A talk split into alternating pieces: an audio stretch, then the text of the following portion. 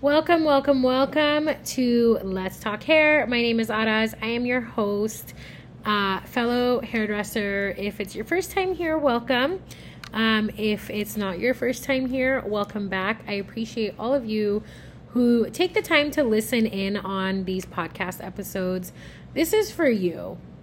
Honestly, like one of my missions is to inspire and empower you through my own learnings. There's a lot of things that I have learned and am learning, and I think it's so important for us to share what we are learning. I am a teacher at heart. Um, I am a helper at heart. And so the Comb Education Podcast, my blog, my Instagram, the Fundamentals Course Shop, all of this is tools and resources for you to help level you up in your career.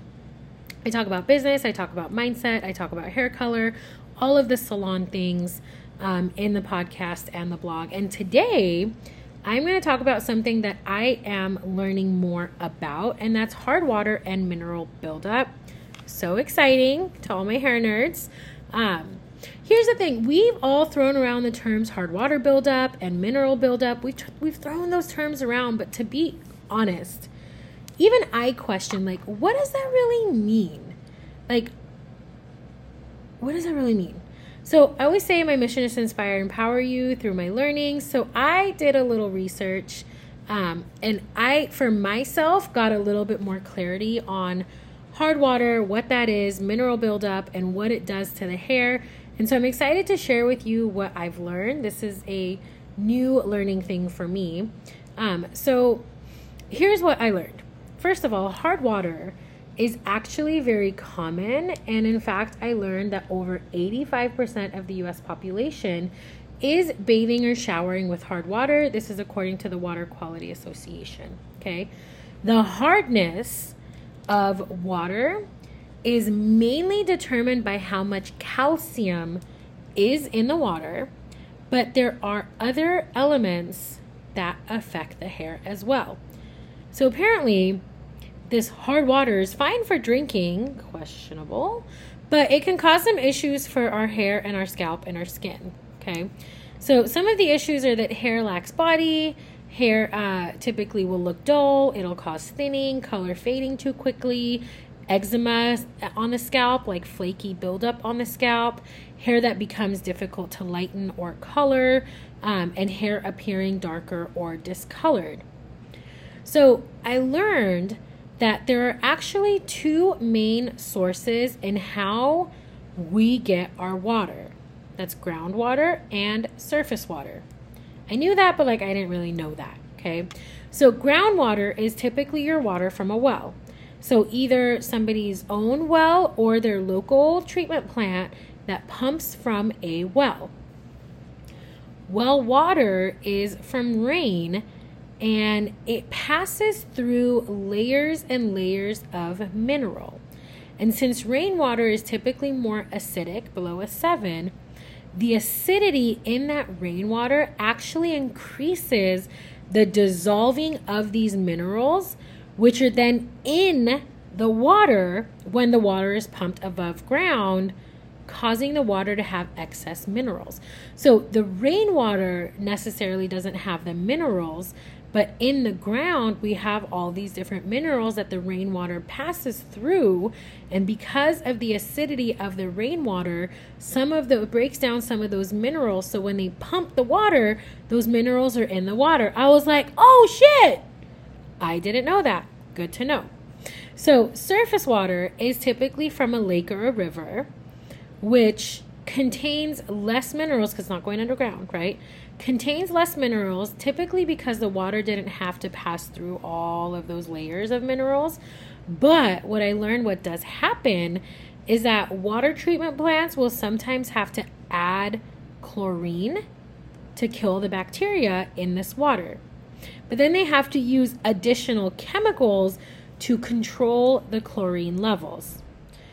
Uh, but my question was, how do these minerals like stick to the hair? I get it. It's in the water, but like, how, why doesn't it just wash out?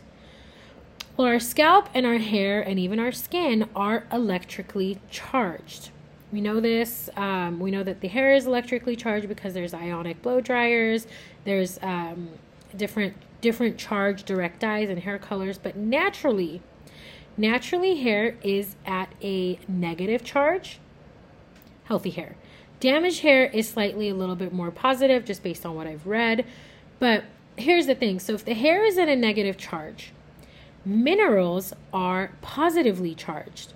So anything that has a positive charge will connect like a magnet to something with a negative charge, which is how these minerals stay in the hair.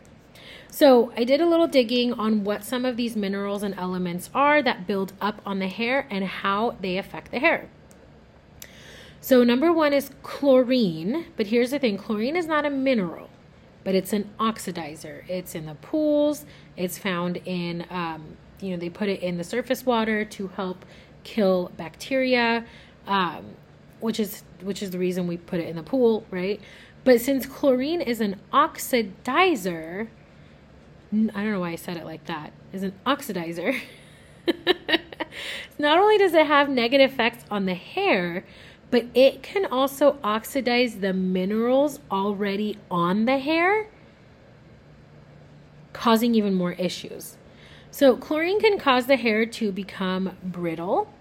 Chlorine causes hair to feel kind of like gummy and stretchy when it's wet, and then brittle and dry when it's not wet. Chlorine can also damage some of the cuticle layers, and it can cause the hair to look dull and lack shine. Chlorine does not cause green hair though. Copper. Copper is a naturally occurring mineral in the ground. It can leak into the well water when it's being pumped, but copper can also get in the hair from copper piping in our homes. So when the pipes in our homes, the copper pipes, get corroded, um, from the water buildup, the corrosion can actually take copper particles from the pipes through your shower head onto your hair. What? I had no clue. So copper is also added into pools and lakes to kill algae. So copper is what can cause the hair to turn green, and it can also darken hair. Copper can cause hair to be dry, and it can interfere with hair coloring and any kind of chemical procedures, causing some unpredictable results. Next up is iron. Iron is typically found in wells or the water plants that pump from wells, so not as much in surface water, um, but it can cause the hair to get darker. It can cause kind of like an orangier tint to blonde hair. Uh, iron leaves the hair feeling very brittle and dry, and iron can also interfere with hair coloring and perming, um, again, causing some unpredictable results. It can cause your foils to smoke. Um, it can cause, I've seen uh, like little black dots while you're bleaching. Some of those can be uh, caused from iron as well. So magnesium, um, is another mineral. Anywhere in the ground that has calcium will typically have magnesium, and it's one of the biggest culprits of quote unquote hard water, second to calcium. So magnesium will cause hair to feel dry, but it can also weigh the hair down, making the hair look super limp. Um, magnesium, like too much magnesium in the hair, will cause the hair to lack shine and luster. And again, it can interfere with the coloring and chemical procedures, giving you some seriously unpredictable results. And then lastly, calcium. So calcium is found in all well water. And again, it's always added to surface water as well. And it's the main mineral that is associated with hard water.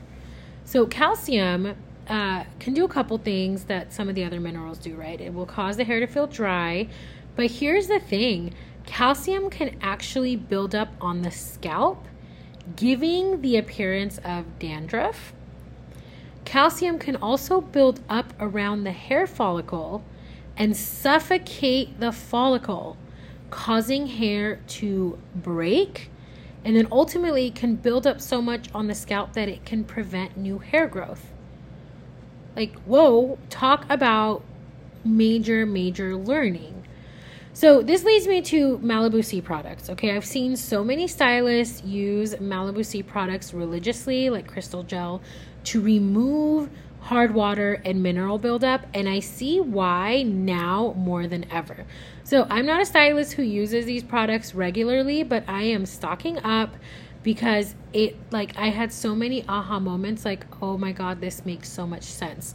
So I can only imagine how much better my colors and my blondes will be once all that gunk is removed. Um, shout out to Elise Rocks. If you guys know Elise Rocks, uh, on Instagram, it's at Elise Rocks zero zero. She posts her Malibu uh, pulls. Like, she pulls the, after she does her treatments, it's so gross, but like so satisfying, where you can see all that buildup come off the hair and the hair just looks cleaner. It, it, like, it didn't look dirty before, but just looks cleaner. It looks like it's ready for bleach. It's ready for color. You're going to get a more even uptake of color. So um, I hope you learned some things today. I know I did when I was researching and Googling and reading all of these things. Um, so I hope it was beneficial for you, and I hope you had some takeaways. If you learned some things and you liked what you heard, please, please, please feel free to share. Um, the only way this podcast can grow is with you guys helping spread the word. So if you find value in it, share it. If not, all good. Um, and until next time, happy hair coloring.